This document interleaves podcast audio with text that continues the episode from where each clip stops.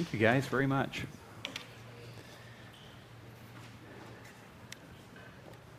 Today we're in the second part of our three part series on parenthood.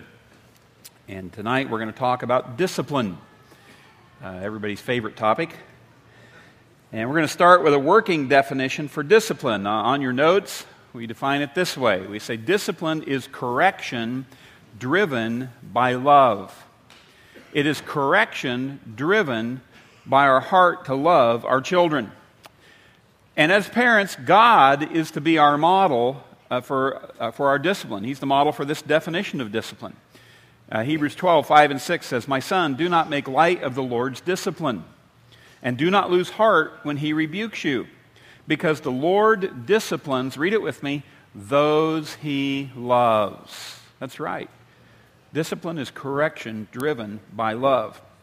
Now, parents, one of the first things you need to understand is the connection between discipline and discipleship. Uh, Jesus Christ calls us to be his disciples. A disciple is someone who believes in and follows the teachings uh, of a leader. You believe in and follow someone. Jesus said that we are to go and make disciples, baptizing them in the name of the Father, the Son, and the Holy Spirit, and teaching them to obey everything that Christ has commanded us to do.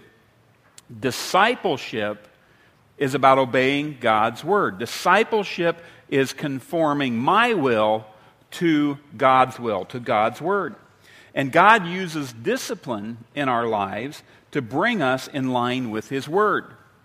And so, parents, the first thing you need to do is you need to bring your will and your ways in line with God's Word.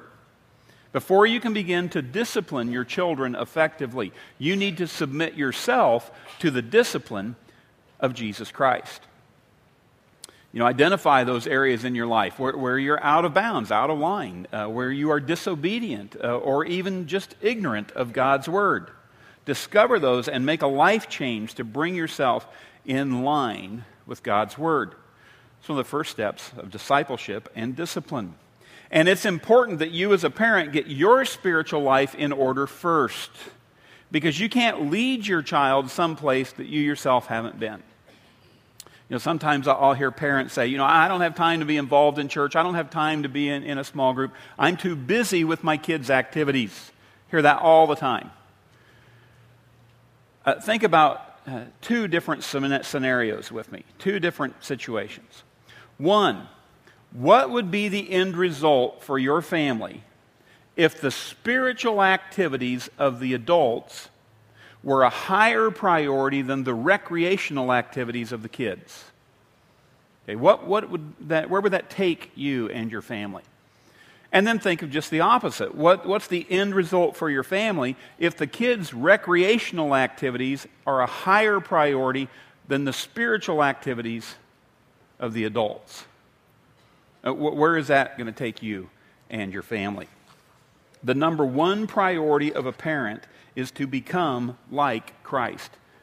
And the reason is, is so that you can model Jesus Christ for your kids. You know, we get this idea that as parents, we have to sacrifice ourselves for our kids. Jesus Christ does not call us to sacrifice ourselves for our kids. Jesus Christ calls us to sacrifice ourselves for Him. And it is when we as parents put Christ first in our lives, even ahead of our children, that we learn how to parent effectively. You know, when we think about disciplining children, we, we usually think that we must teach our children to obey us. Uh, we think we must teach our children to obey us, but that is not biblical discipline at all. Biblical discipline is not teaching my kid to obey me. It's not that I, as a parent, get to make up this long list, this checklist of laws and rules and, and, procedures that my kid must follow, or I'll discipline him. No.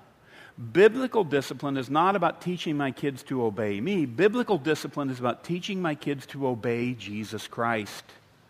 And I can't teach them to obey Christ if I'm not obeying Christ. I can't teach them to put Christ first in their life if they are first in my life.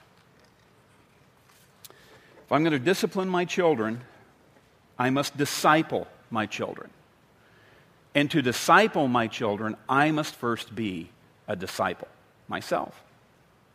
Now, how important is discipline in the life of a child? Proverbs 19:18 says this. It says, "Discipline your son, for in that there is hope. Do not be a willing party to his death."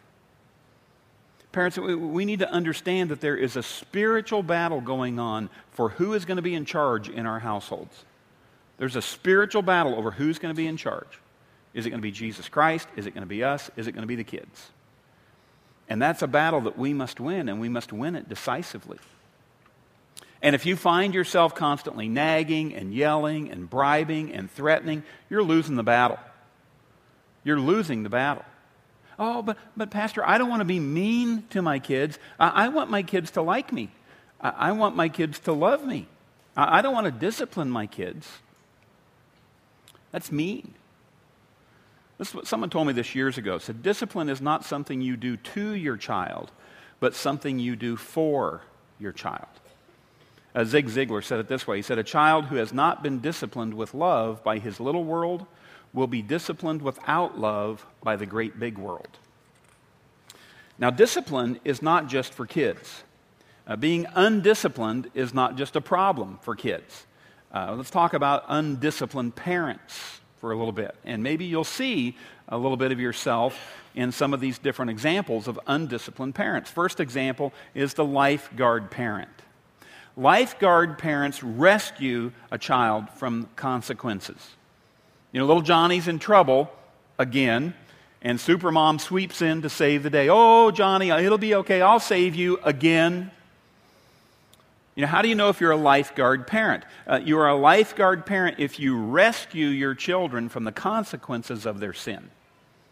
A lifeguard parent does not allow their child to face the consequences of their own sins. Lifeguard parent steps in, rescues them from the consequences, blames someone else, another kid or teacher or a cop. You know, if your kid's been arrested three times, it's probably not because the police are overzealous. Okay? A lifeguard parent makes excuses for their child's sin. Now, why is it important to allow children to experience the consequences of their sin? Galatians 6 7 says, Do not be deceived. God cannot be mocked. A man reaps what he sows. In other words, God set up the world with a system of consequences. You live according to God's words, and there will be blessings. You live uh, uh, counter to God's word, and there are consequences. And we must give our gift, our children, the gift of facing the consequences of their bad decisions. You know, if your kid uh, hasn't prepared their science project, don't step in the last minute, uh, the night before, and do it for them. You, you need to teach them that these projects need to be done properly and, and promptly. And you give your kids lunch money and they spend it on something else or they lose it, you know, instead, oh, poor baby, you got to have your lunch, you know. Uh, you say, hey, you spent your money on something else or you're irresponsible and you lost it, no lunch today. We don't always jump in and rescue them from the consequences. Your kid gets a speeding ticket. Here's a wild idea they pay the ticket and they take the points. You know, you don't hire an attorney to, to, to get it uh, pled down or reduced. You don't soften the consequences. You know, lifeguard parents sweep in to rescue their kids from the consequences. And so the parents bear the burden. And uh, their kids never learn the lesson. Another undisciplined parent is the etch a sketch parent. You know what an etch a sketch is, right? They use them for computers in Arkansas. Okay? Uh, uh, wow. Now I wish I would have told the cat joke earlier that I left out. Um, but you know, an etch a sketch is a little, little, plastic screen. It's got those two little knobs on it. You turn it, and it draws lines. Uh, what happens when you turn the etch a sketch over and, and you shake it? The lines disappear. You know, a lot of parents draw lines of discipline in their households, but when their family is shaken, the lines disappear. You know, the kids are saying, well, where are the lines? Where are the boundaries? We, we thought we knew what the rules were, but now they've changed. Etch a sketch parents are inconsistent parents. Proverbs 29:15, the rod of correction imparts wisdom. But a child left to himself, a child with no boundaries, disgraces his mother. Discipline your son, and he will give you peace. He will bring delight to your soul. You know, kids don't want the lines to always be moving. Even the whole time they're pushing against the lines and trying to cross over the lines and challenging the lines, the kids want the lines to be the same. They want there to be consistently. Now, now if it's hard to be a, a consistent parent, it, you know, parents get tired of enforcing the rules all the times. And sometimes you can be a hardline drill sergeant one day, and the next day you're captain of the love boat. And you know, you're just back and forth. But it's hard for kids to follow the rules, even if, if the parents don't know what the rules are. You know, when the rules keep changing, how can you follow them? How can you enforce them if they're always shifting? And inconsistency frustrates kids. Inconsistency makes kids angry. If the curfew's supposed to be 11 o'clock, but every Saturday night it's up for negotiation, or one week you're real strict about it, and the next week you know, nobody pays any attention to it, that, that's just fertile ground for conflict and disobedience. In dysfunctional families, one of, one of the hallmarks of dysfunctional families is the rules keep changing. Etch a sketch parents. Next, there are split decision parents. Uh, these are parents who are often divided. Uh, they disagree. They're not unified in their approach to discipline. Amos 3 3 says, Do two walk together unless they have agreed to do so? And one of the most important things that we can do as parents is to agree to keep a unified stance in front of our children. Now, let's talk for a minute about the real world uh, because divorce complicates things. Divorce makes life very, very difficult. And when a mom and a dad don't stay married, when a mom and a dad don't really even like each other much anymore, kids quickly learn to pit one parent against the other. You know, mom said I could go here, now you're telling me I can't go here, you're mean. Oh, dad would have bought this for me, and you're not going to buy it for me, you know, you're mean to me. And suddenly the parents are pitted against each other. You know, if your marriage didn't stay together and, and you don't really even like your ex, uh, and for the sake of your children, do everything you can to be unified on discipline. Uh, blended families, another complicated situation. You know what you hear a lot of time in blended families? Well, you know, these are my kids, they're not your kids. Those are your kids, they're not my kids. And, and in a blended family, if you disagree with each other as parents, you need to do it behind closed doors. Because if you do it in front of the kids, you, you got to stand unified in front of the kids, or, or they will take you out the first chance they get. You've got to be unified in your discipline. Now let's shift gears here, and you know we've looked at some of our own faults as parents. Let's look at some things that we as parents should expect from our children and expect from ourselves and our, our role as disciplinarians. First, we should expect first time and cheerful obedience from our children. We should expect first time, immediate, and cheerful obedience. Galatians 3:20 says, "Children, obey your parents after they have warned you several times." That's not what it says. It says, "Children, obey your parents in everything." Why? Because it pleases the Lord. You know, scripture does not say, obey your mom and dad after they say, cut that out. Stop it. Stop it. Stop it. Stop it. Stop it. Stop it. You want me to come over there? You want me to count to three? One, two. Don't give me that look. Two and a half. I'm coming over there. No, we expect first time obedience from our children, just as God expects first time obedience from us. And not only do we expect outward obedience, we expect inward obedience as well uh, first time obedience, immediate obedience. We expect cheerful obedience. Uh, do everything without complaining or without arguing. I mean, there's a, there's a family memory verse. Do everything without complaining or arguing. Because not only does outward obedience matter, but so does inward obedience. Uh, often, inward obedience matters more than outward obedience. And so you, must discipline more for attitude than for actions. You know, a dad comes home and says, You know, son, I heard you were talking back to your mother. Uh, well, so what? Well, you can't talk back to your mother. Whatever. Uh, son, any more smart talk from you, and you're going to your room. Fine, I'll go to my room. Stomp, stomp, stomp, boom, and the door slams. Now, what you've got there is you have outward obedience with inward rebellion. And that's dangerous. That's dangerous. Discipline is more about attitudes than it is about actions. Because when the attitude is right, the actions will be right. Uh, when the attitude is wrong, the actions will be wrong. So we need to expect first time and cheerful obedience. Another thing on your notes that we can expect we agree to never discipline in anger. Never.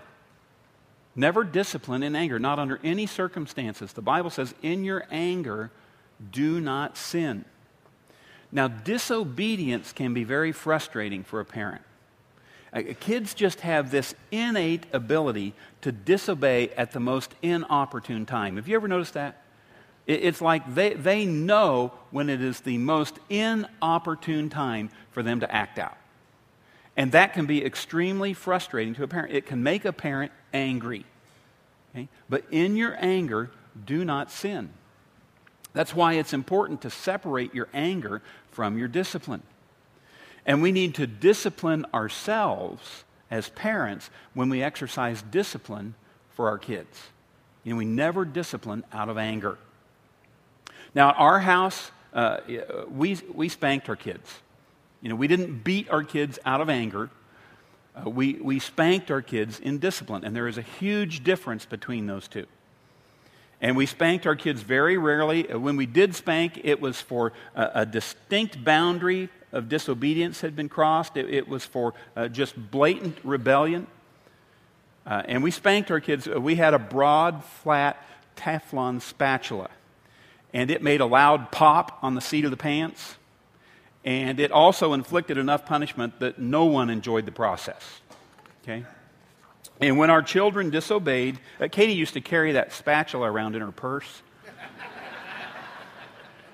and because you know that inopportune time in the checkout line at Walmart, and the kid starts, you know, freaking out, and she would just pull the handle up out of the purse and. Psst,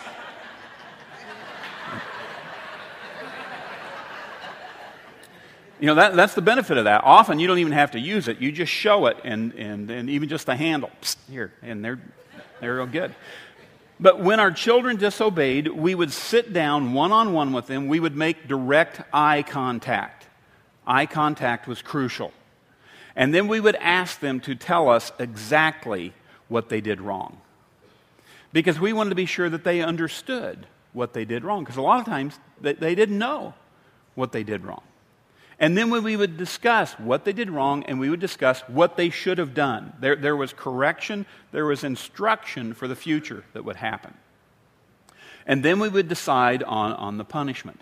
Uh, for carelessness or just irresponsibility or just acting like a kid, uh, the punishment might be a timeout in their room or it might be a loss of a privilege or you know, we take a toy away or it may be a work project to repair or clean up the damage that was done but for direct, willful disobedience, for just blatant uh, acts of rebellion.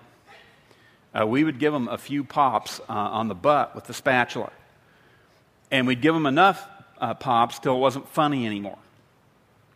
Uh, you know, part of the argument against spanking is that spanking develops uh, angry kids it develops rebellious, uh, violent kids. Uh, if you believe that, I, would like for you to take a look at the first generation that hasn't really been spanked. Uh, you know, my oldest kid is in his mid 30s.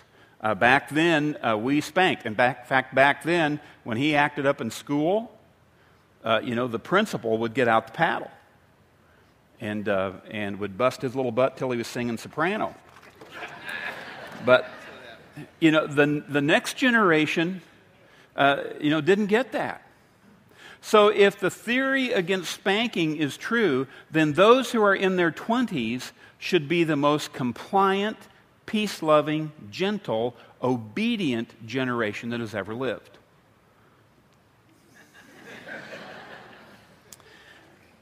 At our house, we, we spanked. And if you choose to do that at your house, you never do it in anger.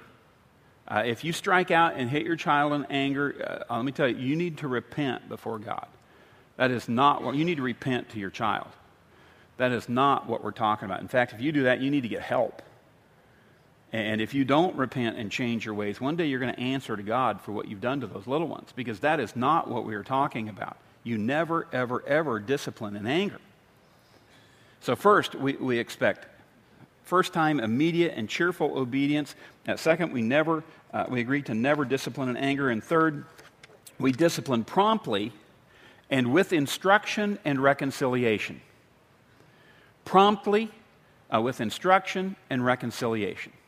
Ephesians 6 4. Fathers, do not exasperate your children. Instead, bring them up in the training and instruction of the Lord. So, the first thing we do with our kids is we ask them, What did you do? What, what did you do wrong? And, and we ask them because a lot of times uh, they don't think it's their fault. A, a, lot of times, you know, they're mad at their brother or sister. You know, my brother took my Barbie away from me. That's why I grabbed it back and hit him in the head. It's his fault. Uh, no, no, we don't hit with Barbies. What did you do wrong? But it's all his fault. You've got to clear that up. You know, we have to bring them to a point of understanding, confessing what they've done wrong. To confess means to say the same thing about something. Uh, so we want them to say the same thing about that act that you say about it. We want them to get to the point where they say, Yeah, it was the wrong thing to do. I understand. And once they admit what they did wrong, then the second question is, How can you handle it better next time? This is instruction, this is training in righteousness. Let's decide ahead of time what the right thing to do is so the next time you can make the right decision. So, first you give them instruction, and then the second, it, there is reconciliation. You know, you did wrong, this is the punishment, now you're forgiven. And we hug, we kiss, we pray, we go on about our day. I mean, it, it's, it's over, it's done with, we move on.